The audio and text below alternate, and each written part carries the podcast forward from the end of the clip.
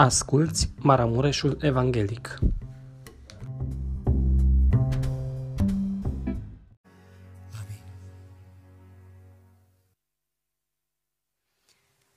Slăvit să fie Dumnezeu! Ne bucurăm să-L onorăm pe Dumnezeu în seara aceasta împreună cu voi. Vă aducem salutări de la Baia Mare, de la Biserica Muntele Sion, acolo împreună, împreună cu Andrei slujim. Suntem și împreună cu Vlad, Domnul să îl binecuvinteze și pe el. Aș vrea să vă invit în seara aceasta să citim un cuvânt din uh, Evanghelia după Ioan, capitolul 12, și o să ne oprim la primele 11 versete din cartea aceasta. Este un cuvânt care face referire la un episod ce s-a petrecut cu doar câteva zile înainte de Paște. Știți că peste o săptămână va fi Paștele catolic. Și peste două săptămâni vom sărbători și noi. Și cred că este potrivit acest cuvânt. Domnul m-a călăuzit spre el și n-am nicio îndoială că în seara aceasta Domnul va lucra în mijlocul nostru. Amin. Cu șase zile înainte de Paște, Iisus a venit în Betania, unde era Lazar, care fusese mort și pe care îl înviase din morți. Acolo i-au pregătit o cină, Marta slujea, iar Lazar era unul din cei ce ședeau la masă cu el. Maria a luat un litru de mir de nard curat de mare preț, s-a uns picioarele lui Isus și a șters picioarele cu părul ei și s-a umplut casa de mirosul mirului. Unul din ucenicii săi, Iuda Iscariotianul, fiul lui Simon, care avea să-l vândă, a zis, de ce nu s-a vândut acest mir cu 300 de lei și să se fi dat săracilor? Zicea lucrul acesta nu pentru că purta grijă de săraci, ci pentru că era un hoț și ca unul care ținea punga, lua el ce se punea în ea. Dar Isus a zis, lasă-o în pace, căci ea l-a păstrat pentru ziua îngropării mele. Pe săraci aveți totdeauna cu voi, dar pe mine nu mă veți avea totdeauna. O mare mulțime de iudei au aflat că Isus era în Betania și au venit acolo, nu numai pentru Isus, ci ca să vadă și pe Lazar pe care îl înviase din morți. Preoții cei mai de seamă au hotărât să omoare și pe Lazar, căci din pricina lui mulți iudei plecau de la ei și credeau în Isus. Amin. Vă invit să vă așezați. Mulțumesc lui Dumnezeu că în seara aceasta pot să fiu cu dumneavoastră, să vă slujesc, mă simt onorat. Mulțumesc, Daniel, mă bucur să te revăd. Am fost colegi patru ani și am avut o relație foarte bună. Sigur că prin prisma slujirii ne vedem mai rar, eu la Baia Mare, el la Cluj, dar mă bucur de lucrarea pe care o face aici, în Biserica Vestea Bună. Mă bucur de dumneavoastră. Eu provin din Dobric, o zonă pe care o cunoașteți foarte bine. Am copilărit împreună cu Ghițăbot, ne știm cu familia Pop, familia soției lui și probabil și cu alții, dacă vom sta să depănăm anumite amintiri. Dumneavoastră aveți acolo pe valea noastră un loc de cabană frumos unde mereu ieșați și țin minte de când eram tânăr lucrul acesta. În seara aceasta, cuvântul pe care l-am citit este un cuvânt provocator. Este un cuvânt uh, nu ușor și nu simplu. Uh, mi l-am asumat pentru că m-am rugat Domnului să primesc călăuzire în privința unui mesaj și Domnul m-a călăuzit spre acest cuvânt. Și nu am nicio îndoială pentru că îl cunosc pe Dumnezeu că este credincios cuvântului său și atunci când El ne dă un cuvânt, este pentru folosul nostru. Și sunt convins că în seara aceasta, după masa aceasta, Biserica Vestea Bună va fi deschisă să primească acest cuvânt ca din partea Domnului. Fiecare dintre noi ne dorim, dacă se poate, să avem lucruri valoroase și durabile. Nu prea ne place atunci când uh, cineva ne înșală și când vrei să cumperi un lucru original, primești unul fals. Atunci când vorbim despre partea spirituală, vorbim despre convingeri. Pe tărâmul acesta, noi avem uh, credința bazată pe anumite încrederi puternice și niciunul dintre noi nu ne-am dorit să avem convingeri care în final să fie dovedite a fi false, ci ne-am dorit să avem convingeri adevărate, bazate pe Scriptură. Și în seara aceasta este un timp potrivit în care fiecare dintre noi, aplecându-ne asupra cuvântului lui Dumnezeu, vom putea să ne testăm bazele spiritualității noastre, a credinței noastre, a trăirii noastre, pentru că în seara aceasta vreau să abordez un subiect foarte sensibil, care face referire la religia adevărată și la religia falsă. Și în seara aceasta va trebui să, prin parcurgerea acestui mesaj, să pendulăm între aceste două stări, cel puțin la nivel de informație, și apoi fiecare dintre noi să observăm dacă în viața noastră ne încadrăm în una din aceste două realități. Cuvântul Domnului ne spune prin învățătura Apostolului Pavel în 2 Corinteni, capitolul 13, versetul 5, suntem chemați să ne testăm, să ne verificăm credința noastră și trăirea noastră și spune Apostolul Pavel, pe voi înși vă încercați-vă și vedeți dacă sunteți în credință. Pentru că s-ar prea putea uneori în viața aceasta, din rutina vieții noastre, din rutina uh, bisericii noastre, să ajungem într-un punct în care să ne dăm seama că nu suntem pe cele mai puternice convingeri și că nu avem la bază ceea ce Dumnezeu ar vrea să avem. La un moment dat, Biblia ne spune că în Vechiul Testament, când profetul Ieremia este chemat de Dumnezeu să vorbească Israelului, care era în apostazie, Israelului care era în idolatrie și care nu-L mai cinstea pe Dumnezeu, și Ieremia a fost un proroc care a avut de suferit pentru că le-a spus oamenilor adevărul în față, pentru că a surprins realitățile în care ei se scăldau, realitățile în care trăiau. Și la un moment dat spune profetul în capitolul 7, chemându-i pe oameni la casa Domnului și spune el acolo în versetul 2, la casa Domnului trebuie să fim foarte atenți la felul în care ne desfășurăm închinarea, slujirea noastră, pentru că atrage el atenția în versetul 4 și spune așa, nu vă hrăniți cu nădejde înșelătoare, zicând, templul Domnului, templul Domnului, templul Domnului. Ei, oamenii aceștia aveau un templu, oamenii aceștia aveau o istorie, oamenii aceștia aveau niște baze pe care puteau să le pipăiască. Și când încercau să-și exprime convingerile lor, credința lor, ea era legată de niște realități fizice. Și Eremia zice, aveți mare grijă, pentru că s-ar putea prin niște forme, s-ar putea printr-o clădire, s-ar putea printr-o istorie să vă hrăniți cu nădejdi înșelătoare, cu iluzii, cu impresia că sunteți bine și voi nu sunteți bine. Spunea cineva la un moment dat, un rabin evreu, ăștia totdeauna cu uh, mintea strălucitoare. Să avem mare grijă că atunci când încercăm să înșelăm pe altul, să vârșim un păcat. Dacă avem impresia că îl putem înșela pe Dumnezeu, asta e o naivitate. Dar a ne înșela pe noi înseamnă să vârși o crimă. De aceea, cred că cel mai grav lucru este să te înșeli pe tine însuți. Suntem deranjați când ne înșeală alții, suntem deranjați când alții își bat joc de noi, de părerile noastre, de trăirile noastre, dar e cel mai grav când ne batem joc noi de propria noastră viață. De aceea, în seara aceasta, aș vrea să privim în cuvântul pe care l-am citit și vom privi la Maria și la Iuda, și vom face din cei doi exponenții unor religii. Pentru că atunci când vorbim despre religie, eu știu că uneori și eu personal și alți frați slujitori am auzit spunând că nu contează religia. Și aceasta o spunem mereu când încercăm să transmitem altora ceva de faptul că, ceva de genul că pentru noi nu este importantă culoarea religioasă. Însă Vreau să vă spun că la baza acestui termen, religie, avem latinescu religio sau religare, care înseamnă a renoda, a relega, a reface o relație care cândva a fost frântă între noi și Dumnezeu. Iar dacă termenul acesta ne gândim la baza lui, la rădăcina lui, la obârșia lui, la sensul lui primar, nu este important, atunci vă întreb în seara aceasta, ce este important pentru noi? Este importantă relația cu Dumnezeu.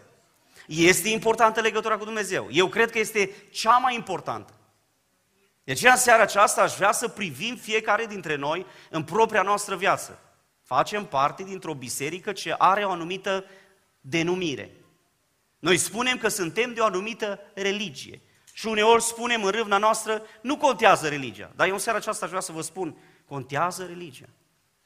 Contează religia, pentru că religie înseamnă a reface o relație care a fost sfrântă. Și când omul, primul om, Adam și Eva, a fost așezat de Dumnezeu în Eden, ei aveau o relație perfectă cu Dumnezeu, iar din pricina păcatului au pierdut această relație.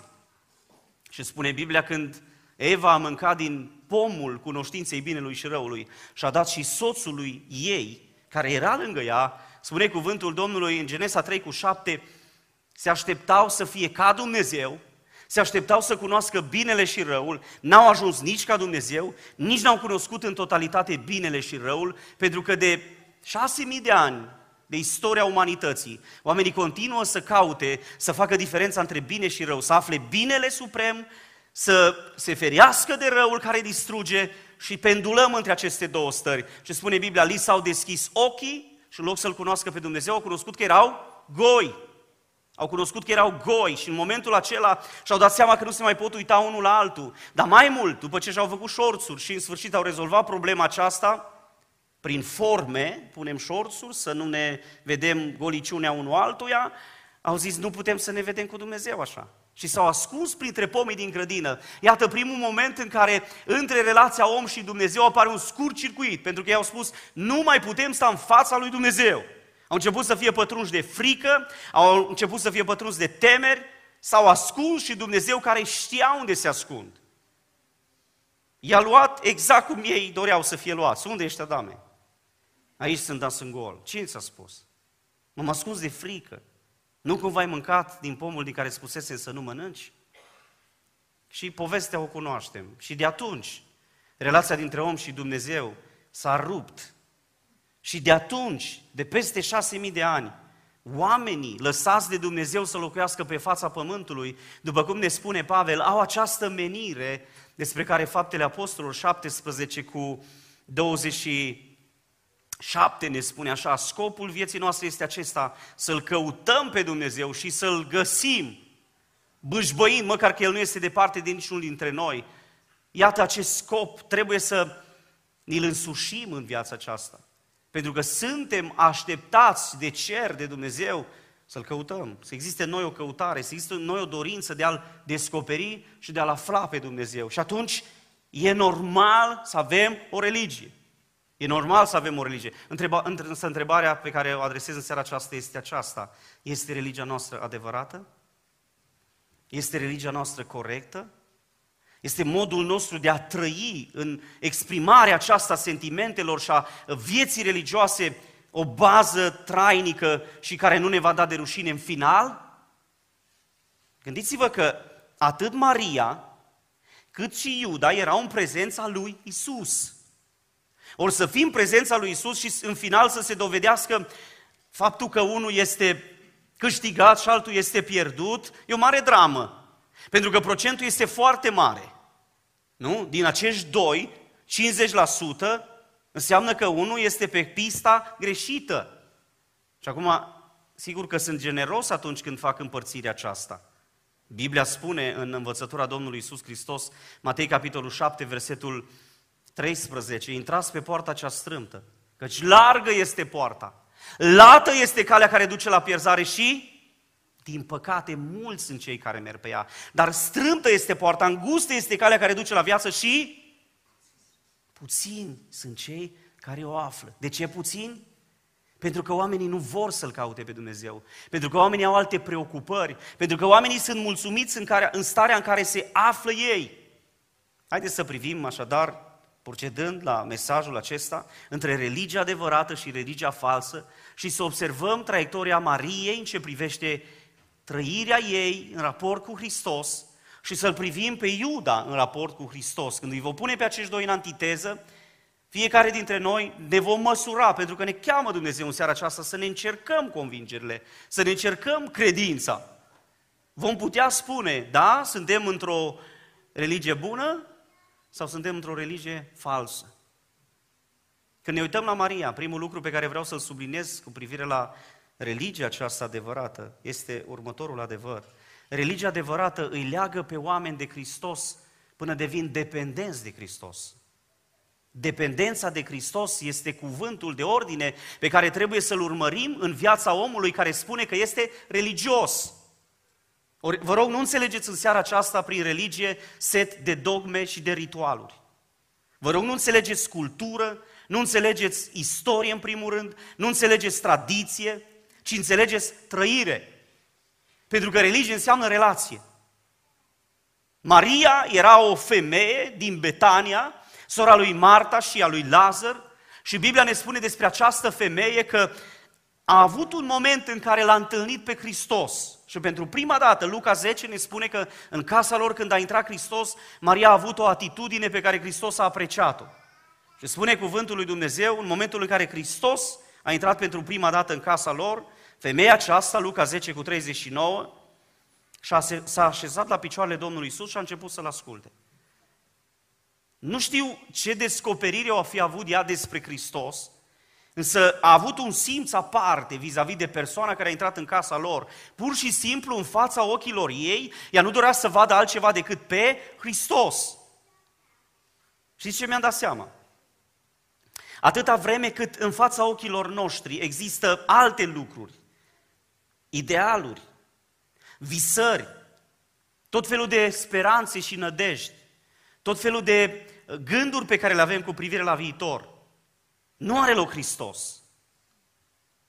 În viața fiecăruia dintre noi ar trebui să existe cea mai importantă realitate care ține de viață și de moarte și de veșnicie, Hristos.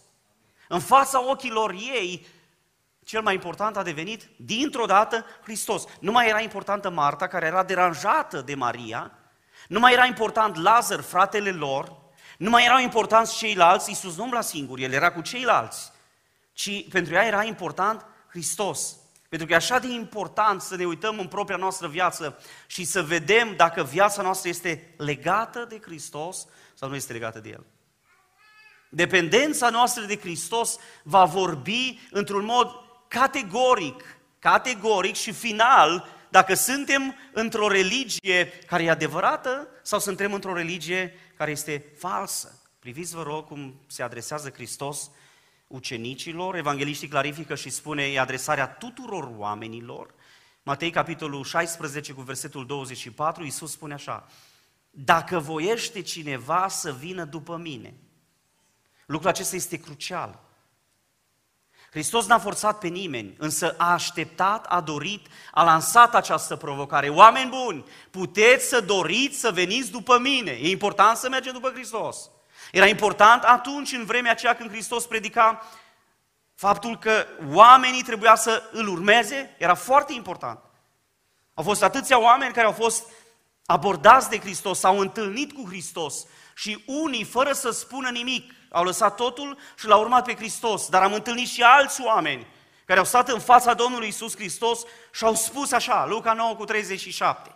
Vine unul în fața lui Hristos foarte religios, din punct de vedere al dogmei, al ritului religios, al culturii și al vremii în care trăia, și face o plecăciune în fața lui Hristos și zice, Doamne, te voi urma oriunde vei merge. Asta e o devoțiune clară, domnule. Un om pătruns parcă de Hristos, un om care este uh, fascinat de persoana lui Hristos, își declară pur și simplu prioritatea vieții. Doamne, te voi urma oriunde vei merge. Se uită Hristos la el și zice așa, vulpile au vizuini, păsările cerului au cuiburi, dar fiul omului n-are pernă. Știți că Hristos stătea în Capernaum într-o chirie din când în când mai trecea pe acolo. În rest, dormea pe munte în rugăciune. Era plecat într-o parte sau alta, propovăduia Evanghelia, pleca prin sate, prin cătune. Fiul omului n-are unde și odihni capul. L-ați mai văzut pe ăla după Hristos? Dar devoțiunea lui a fost extraordinară. Dar mărturia lui în fața celorlalți a sunat extraordinar. Doamne, te voi urma oriunde, oriunde vei merge. Și Hristos nu-l crede. Pentru că în momentul în care îi spune despre ce înseamnă să-L urmeze pe Hristos, ce înseamnă să depindă de Hristos, omul ăsta nu mai poate să-L urmeze pe Hristos. Vine Domnul Isus în contact cu un altul și zice în același pasaj, Luca uh, 9, vină după mine. Vină după mine. Și zice ăsta, Doamne, lasă-mă să-l îngrop pe tata, să mă duc să-l îngrop pe, pe tata. Dar tu ce cauți la evangelizare când tata e mort? Tu ce cauți la o manifestare religioasă când în familia ta ai un mort? Nu trebuie să organizezi mormântarea, nu trebuie să fii acolo cu neamurile, nu trebuie să plângi acolo alături de familie. Deci, categoric, tatălui încă nu era mort. Dar el a mers să vadă cam cum, cum merge mersul vremii. Eu am întâlnit oameni care s-au botezat pentru că au văzut că există un anumit trend. Eu am întâlnit tineri care s-au botezat pentru că au zis în familia noastră, ăsta e mersul. Eu am întâlnit persoane care sunt în biserica pentecostală, dar care nu au o relație cu Hristos. Pentru că ei au prins ideea unui ritual, au prins ideea unei, știu eu, unei dogme, unui set de reguli și au zis, domnule, e ok, mi se potrivește, mă ajută să fiu moral, mă ajută să fiu corect, mă ajută să fiu cinstit, dar lipsește relația cu Hristos. Ori când ne uităm la Maria, pentru Maria cel mai important era Hristos. De aceea când a auzit că din nou Hristos vine în Betania și de această dată nu era în casa lor. Ne spun ceilalți evangeliști și când citim în sinoptici, Matei, Marcu, Luca, evangeliști care uh, se aseamănă în descriere, descrierile unor evenimente, Biblia spune că era în casa unui numit Simon Leprosu. Simon Leprosu se pare că era fariseu. Se pare că era un om de vază se numea leprosul, posibil să fi fost vindecat de Hristos. Dar i-a rămas denumirea după boala pe care a avut-o, să-l identifice oamenii, da, pe ăsta l-a vindecat Hristos. Și vă aduceți aminte că un alt evanghelist relatează că atunci când s-a întâmplat lucrul acesta cu mirul de nard, și Simon este deranjat de ce se întâmplă acolo, îl judecă pe Isus și ucenicii sunt deranjați de ce se întâmplă acolo și Iuda și mai tare. Pentru că sunt surprinși să vadă că o femeie are așa o devoțiune față de Hristos, față de Isus. Să pentru femeia aceasta Isus conta cel mai mult. Spune Biblia, Maria a luat un litru cu mir de nard curat, versetul 3, textul citit, de mare preț. A uns picioarele lui Isus și a șters picioarele cu părul ei și s-a umplut casa de mirosul mirului. Maria dezvoltase deja o pasiune pentru Hristos. Aș vrea să vă întreb în relația pe care noi avem cu Hristos, se vede pasiune? Se vede pasiune? Sau trebuie să tragă păstorul de noi, trebuie să tragă comitetul de noi, trebuie să tragă mama și tata de noi? Când eram copil, spune Apostolul Pavel, gândeam ca un copil, trăiam ca un copil. Eu mă amintesc în copilărie, Trăgeau părinții de mine să mă duc la biserică. Veneau și ne trezeau dimineața și ne spuneau, n-aveți de ales. Îți două biserici în sat, la una trebuie să mergeți. Ai de pocăiți era la 2 km de noi, n-avea mașină. Cealaltă era la 200 de metri de noi. Nu mă puteam opri niciodată la ea mai aproape. Pentru că nu eram obișnuit cu ritualurile. Mă duceam la ceea unde mergeau părinții mei și eram obișnuit cu ritualurile. Să știți că mă încadram perfect. Chiar la un moment dat cântam și în cor. Chiar la un moment dat recitam versete în, bi- în biserică, la un moment dat eram parte din tinerii care slujeau în biserică. Dar eu nu depindeam de Hristos. Eu depindeam doar de niște obișnuințe, de niște uh, reguli religioase pe care le-am învățat, pentru că părinții mei manifestau autoritatea asupra mea și bine au făcut. Aduceți-vă copiii la biserică, vă felicit că fiți aici la unii dintre voi. Să fie aici prezenți, să le intre cântările în urechi, că le rămân în minte, le rămân în inimă, să le intre rugăciunile și să se plictisească la predică, dar să nu credeți că acest cuvânt care trece prin mintea unui copil nu are putere. Într-o seară, Domnul ne-a binecuvântat cu șase prunci, patru fete, doi băieți. Uh, dacă la unii e minune când se nasc, la noi e minune când nu mai, mă rog, slăvit să fie Domnul pentru toate. Într-o seară eram în biserică și l-am văzut pe băiețelul nostru, care avea vreo 5 ani de zile, că toată slujba a dormit. Când am ajuns acasă, am zis, ferice de tine, că te încadrezi în a noua fericire care spune ferice de cei ce dorm în biserică, că ei se odihnesc. Și o zis el, tati, dar crezi că eu n-am fost atent la ce s-a predicat? Am fost foarte curios să văd dacă a fost atent la ce s-a predicat. Și mi-a spus despre cine s-a predicat și ce s-a predicat despre acel personaj. Și am rămas uimit. Aduceți-vă copii aici. Că aici Dumnezeu îi întâlnește și îi schimbă. Aici Dumnezeu pune în timp pasiune pentru Dumnezeu. Pentru că religia adevărată este o religie a oamenilor pasionați de Hristos. Spune Biblia, Faptele Apostolilor, capitolul 11, versetul 25, pentru prima dată în Antiohia li s-a dat numele ucenicilor de creștini. De ce? Am avut ocazia în 2005, septembrie-octombrie, să fiu în Turcia, în Antiohia, Antachia se numește astăzi, am înțeles că doar ruine mai sunt din acest oraș, care era exact în provincia Hatay, unde a fost cu tremurul, și am stat o lună de zile acolo în misiune, cu o școală de misiune. Erau puțini credincioși. Am vizitat catacombele unde se adunau creștinii și s-a spus nou acolo. ceea ce auzisem de când eram copil. Că știți de ce le-au zis ucenicilor creștini? Că vorbeau mult de Hristos. Și am întâlnit peșteri din piatră, săpate sau natural, cum le-a lăsat Dumnezeu, unde se adunau credincioșii și pe ele erau un semne cu referire la Hristos. Pe buzele lor era Hristos, în mintea lor era Hristos, în inimile lor era Hristos, peste tot era Hristos. De aceea au primit numele de creștini, adică Hristos și în miniatură. Aș vrea să vă întreb în seara aceasta, cât de mult depinde viața dumneavoastră de Hristos?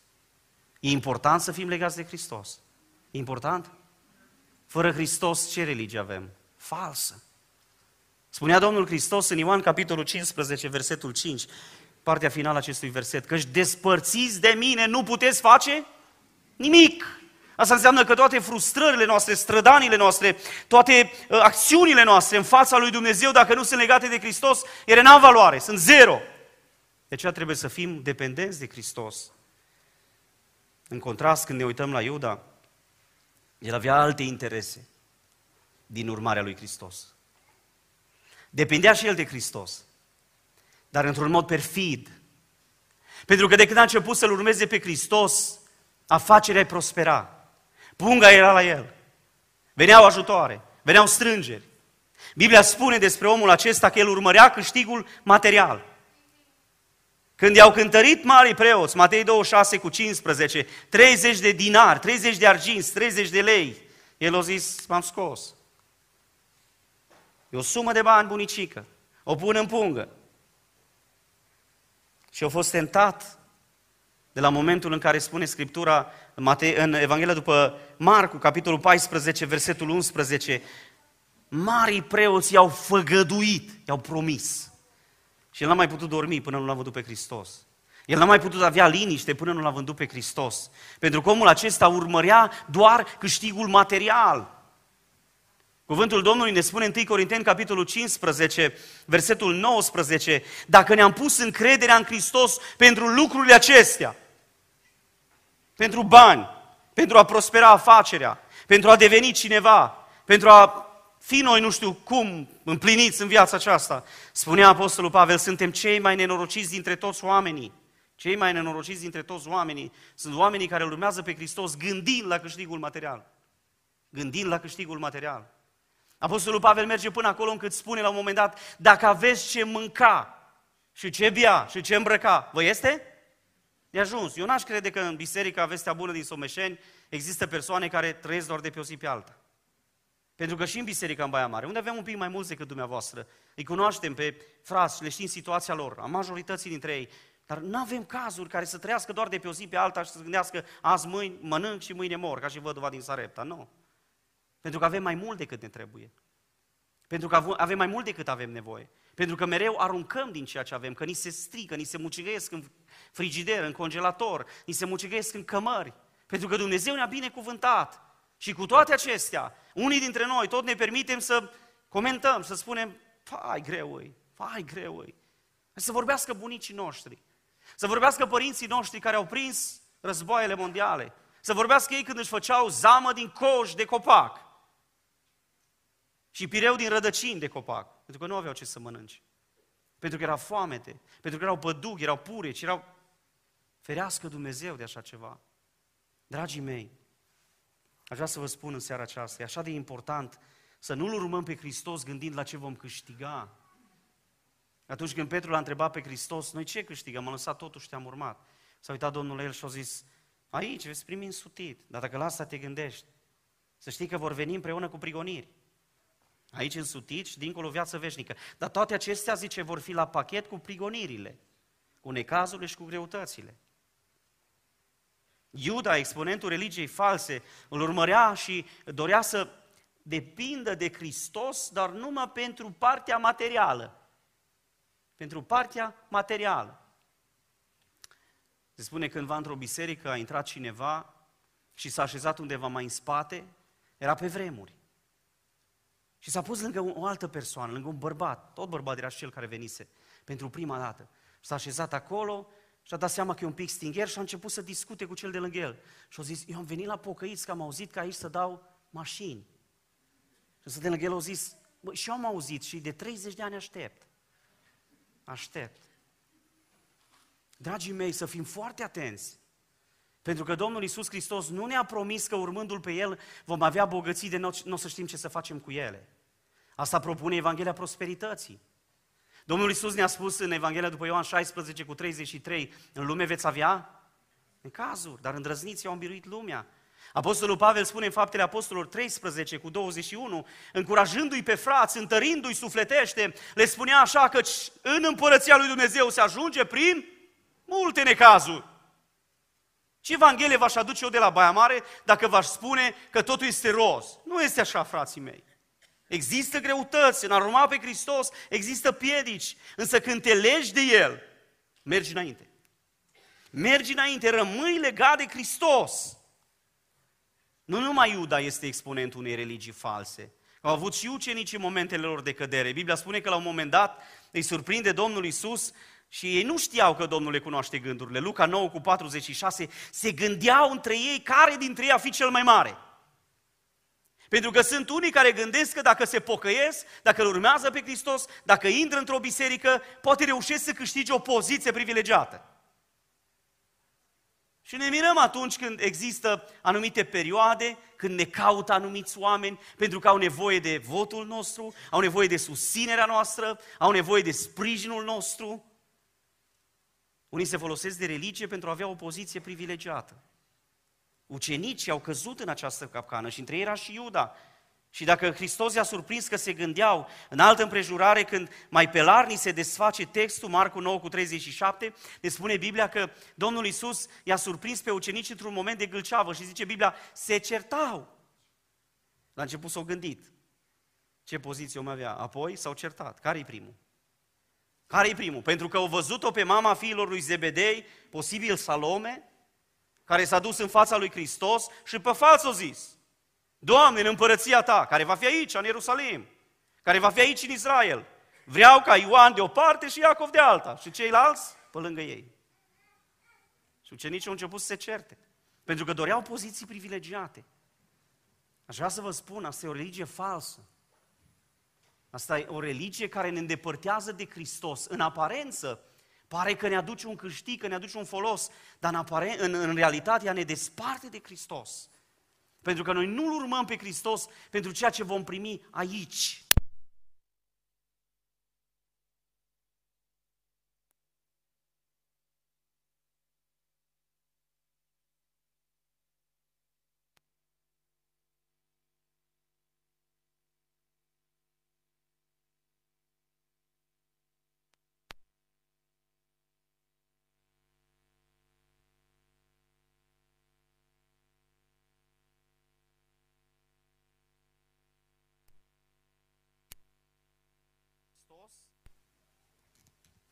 Aceasta ne aduce binecuvântare.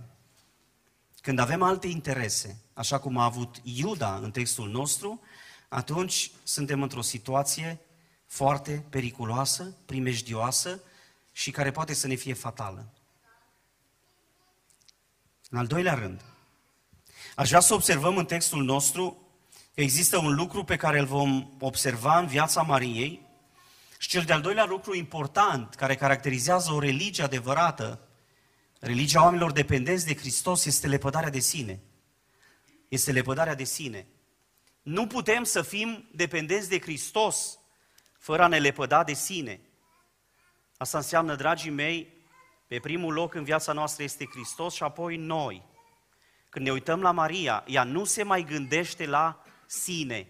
Ea nu se mai gândește la viitorul ei, ea nu se mai gândește la poziția pe care o avea atunci. Imaginați-vă că Biblia ne spune că a adus cu ea un mir de nar de mare preț, a uns picioarele lui Isus și a șters picioarele cu părul ei. Adică, efectiv, este dispusă să se aplece la picioarele lui Hristos, fără să țină cont de ce vor spune ceilalți, de ce vor rosti ceilalți în dreptul ei. Știți că de foarte multe ori noi ne reglăm felul nostru de a fi de a sluji, de a trăi după părerile celorlalți.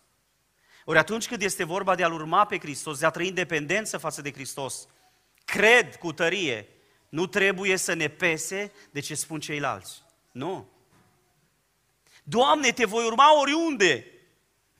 Da, dar am altă prioritate, am altceva de făcut. Trebuie să mă consult întâi cu cei din casa mea, zice unul, cel de-al treilea, din același pasaj Luca 9. Zice, trebuie să mă duc să iau rămas bun de la ei mei. Bun, și dacă atunci când te duci să-ți iei rămas bun de la ei tăi, ei îți vor spune, omule, ești prea tânăr să te duci după Hristos. Încă nu ți-ai făcut o carieră, fă o carieră și apoi te duci după Hristos. Tu ai nevoie să-ți faci o familie și apoi te duci după Hristos. Tu ai nevoie să-ți faci un viitor și apoi te duci după Hristos.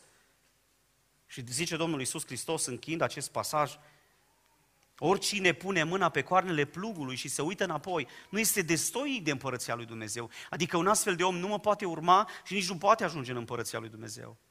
Pentru că el nu este hotărât, nu are părerea lui. El își reglează părerea după ce spun ceilalți, după ce zic ceilalți. Păi în casa uh, din Betania, la Lazar, când s-a dus Iisus pentru prima dată, priviți vă rog că Marta se zolea ca să pregătească lucrurile, iar Maria s-a așezat jos la picioarele Domnului Iisus. N-a zis că este un loc prea de jos pentru ea.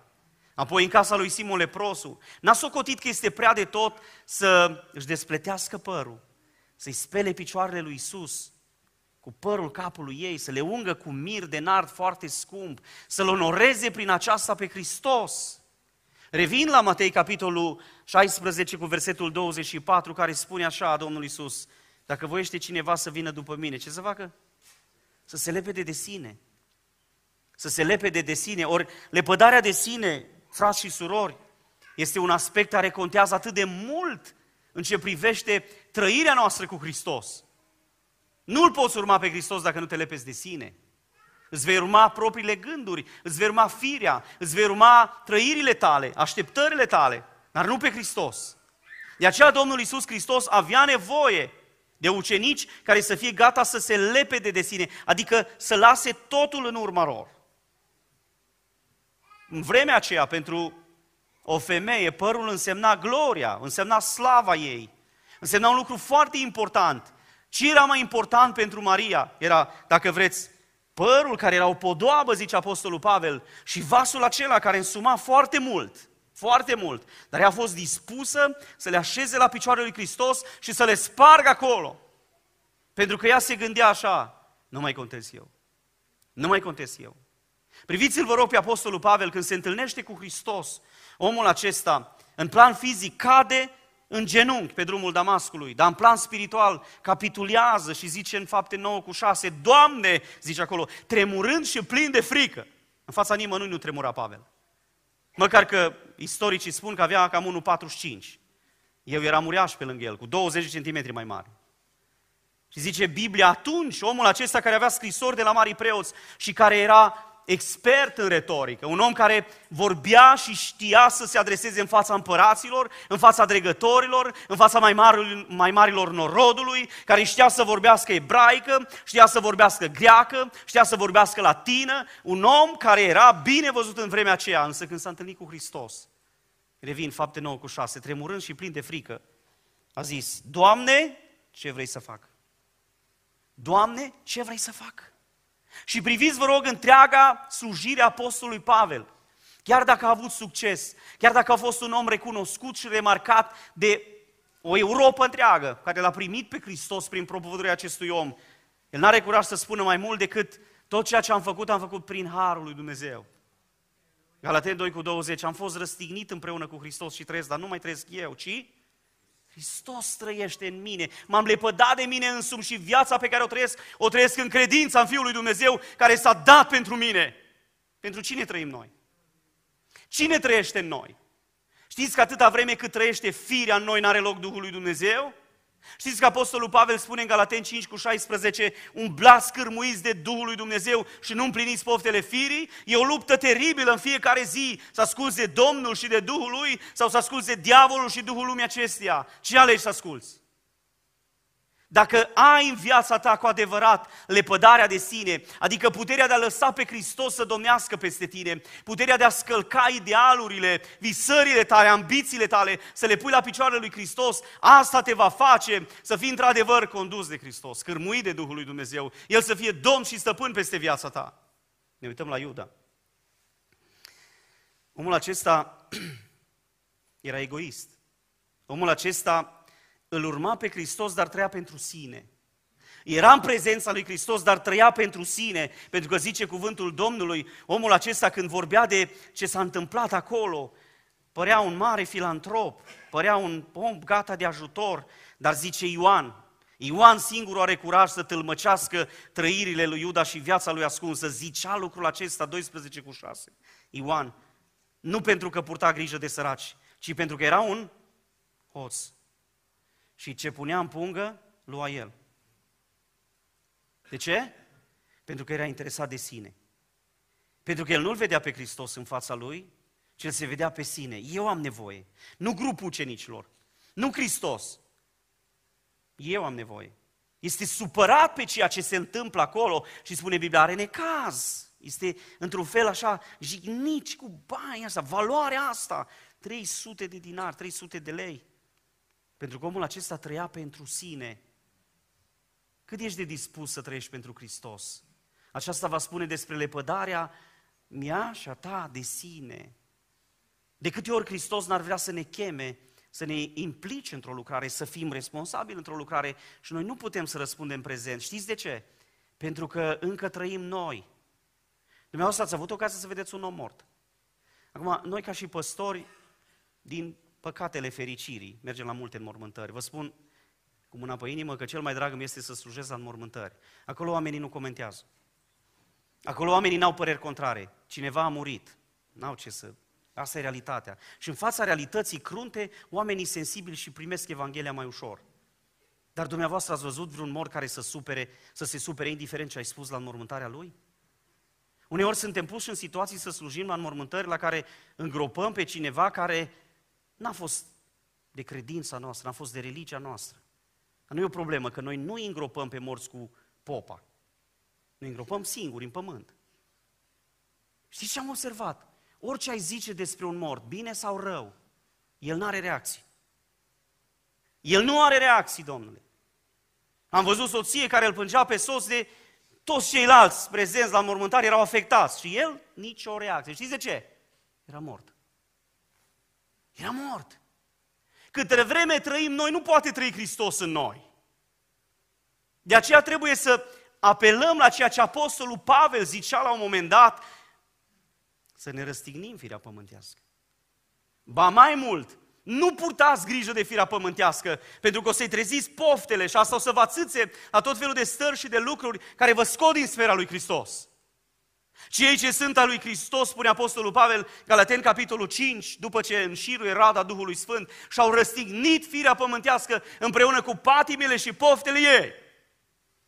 Și sunt morți față de lume, față de fire, față de ego, față de sine însuși. Și trăiește, trăiește Hristos în noi. Suntem noi așa? Numai dacă suntem așa, avem o religie adevărată. Dacă nu, e a doua variantă. Pentru că religia adevărată are, conține oameni dependenți de Hristos, oameni care se leapădă de sine, apoi oameni care sunt dispuși să facă sacrificii, oameni gata să sacrifice pentru Hristos. Ne spune uh, Ioan aici că vasul acela era de mare preț. Mare preț înseamnă, uh, după evaluarea lui Iuda, care era uh, foarte bun la caserie, știa să mânuiască bine banii. Și erau surprinși ucenicii cum atâția bani intră și el numai nu reușește să acopere nevoile. Păi ce se întâmplă? El avea un calcul separat pe care ucenicii nu-l știa, lua pentru sine. 300 de dinari, 300 de lei, 300 de arginți. E aceeași, uh, există trei explicații în Biblie, dar aceeași realitate. Înseamnă 300 de zile de lucru. Ei, 300 de zile de lucru înseamnă fără să trăiești tu din banii aceia. Asta înseamnă munca pe un an de zile. Dar fără să iei din banii aceia. Dacă într-un an există 365 de zile, 52 sunt de duminica, mai sunt 52 de sâmbătă, rămân sub 300 de zile.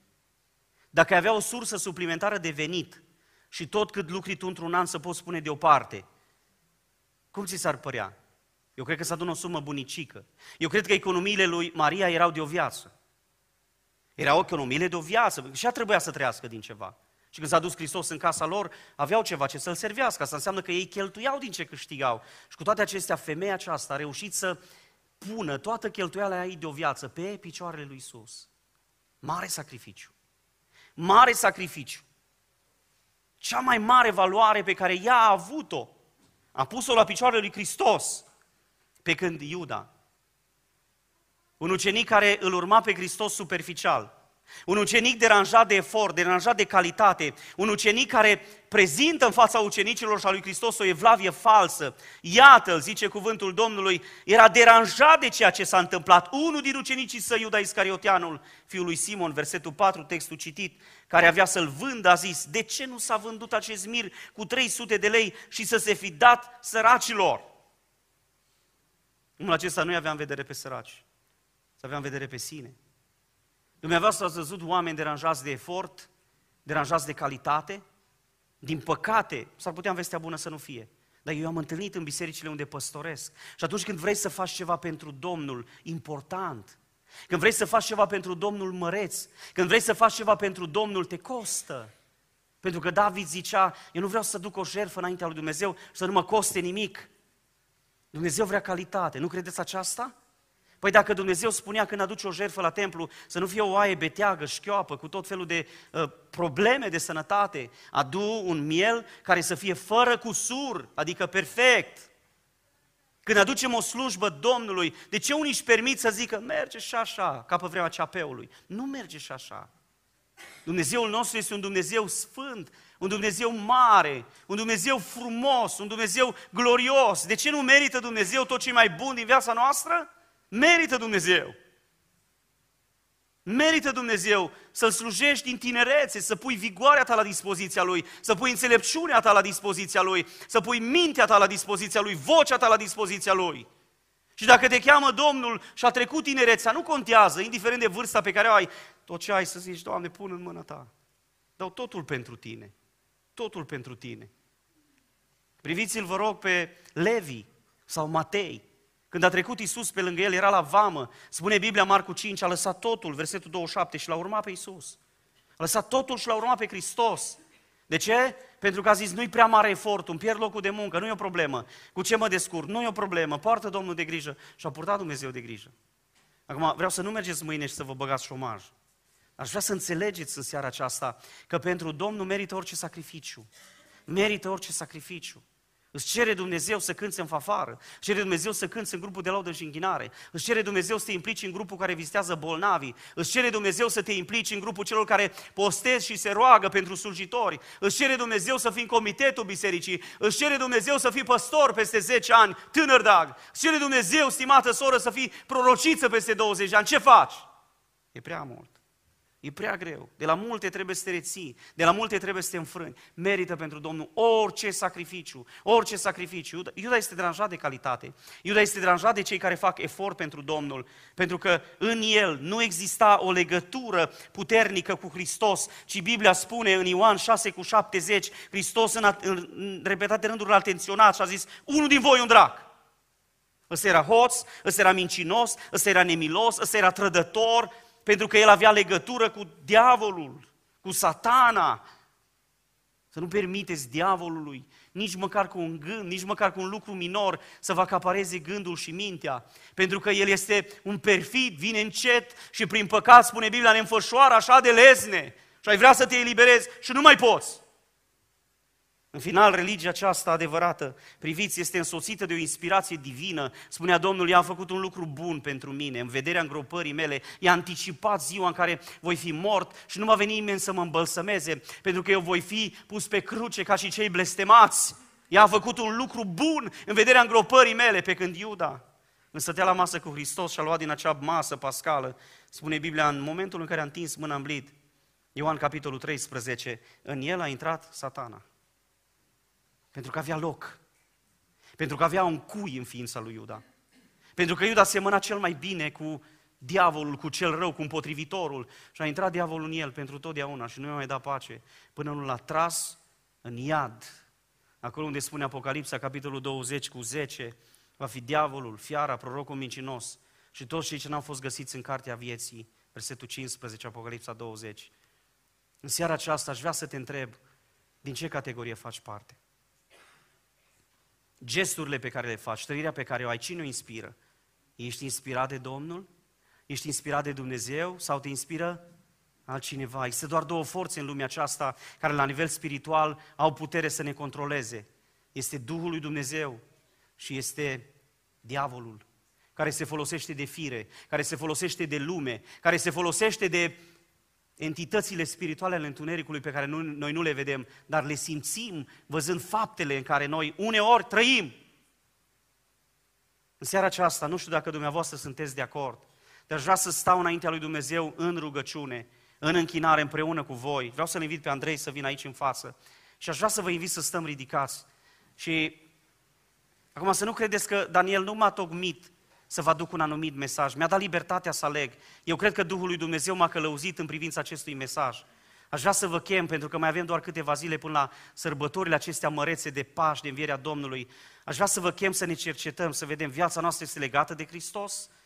Religia noastră este una adevărată? Avem o relație vie cu El? Dacă nu, împreună cu Andrei să strigăm, lipește minima, Doamne, de Tine, pentru că o religie adevărată are oameni dependenți de Hristos, are oameni care se leapădă de sine, are oameni care sunt dispuși să facă sacrificiu, are oameni care sunt inspirați divin. Și când te cheamă Dumnezeu într-o lucrare, ceilalți văd diferența și zic, îl însoțește Domnul. Cânți o cântare, o poezie, iei vioara și simți că curge Duhul lui Dumnezeu peste corzile tale și peste acordurile tale. Te duci la un bolnav, la un sărac, la un amărât și Dumnezeu acolo te folosește și ridică pe cineva. Aș vrea să întreb în seara aceasta, nu ai vrea să ai o convingere care să te ducă până în împărăția lui Dumnezeu? Să nu fii ca Iuda care a fost pătrus de alte sentimente, care l-a urmat pe Hristos, dar pentru câștiguri materiale, pentru interesele lui, deranjat de calitate, deranjat de efort, deschis mai degrabă spre lume, spre diavolul și nu spre Mântuitorul Hristos. Oh, aș vrea să vă chem să ne închinăm înaintea Domnului și să cântăm înaintea Domnului și să ne rugăm și să cerem Domnului putere să ne legăm viața de El. Amin. Iisuse, credem că ești aici. Leagă-ne viața noastră de Tine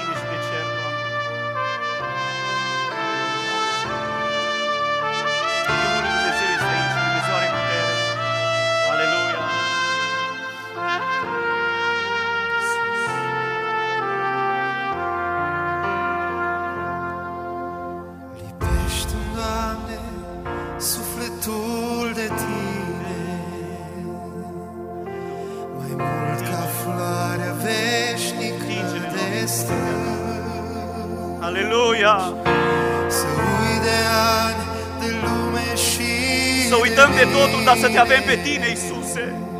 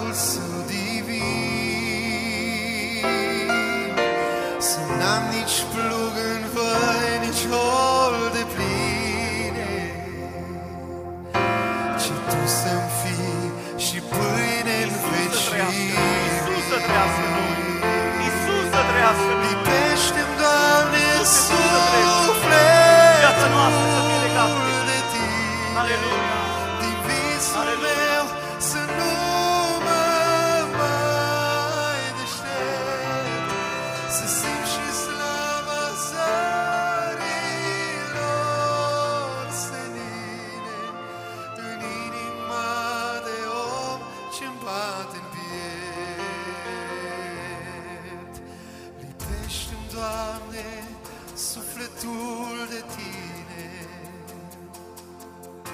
ca pe o ființă smulsă de la greu. Ridică-mă din valea de suspine și ascunde-mă